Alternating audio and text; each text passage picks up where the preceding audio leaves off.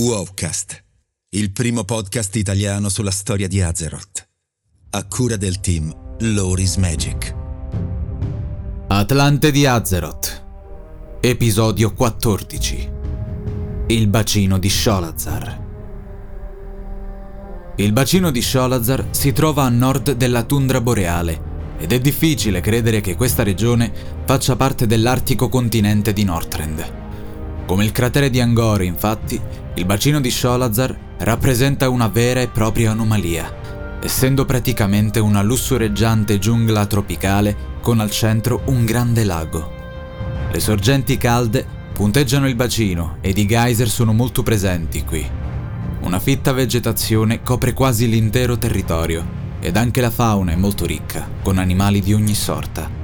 In passato, Draco Ombra era la regione più fertile di Northrend, seguita proprio dal bacino di Sholazar, Tuttavia, dopo che la stessa Dracombra divenne il cimitero dei draghi, il bacino prese il suo posto come la zona più ricca di vita dell'intero continente.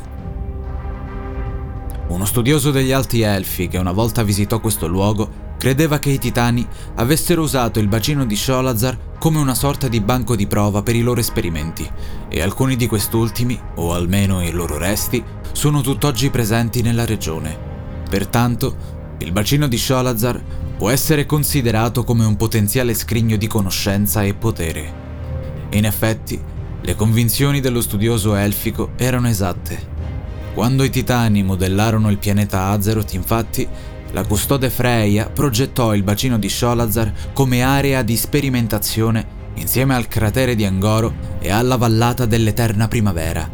Tutti e tre i luoghi si trovavano in un punto in cui il potere del pozzo dell'eternità era particolarmente intenso, condizione che permise la nascita di molte forme di vita, alcune anche molto potenti come gli dei selvaggi.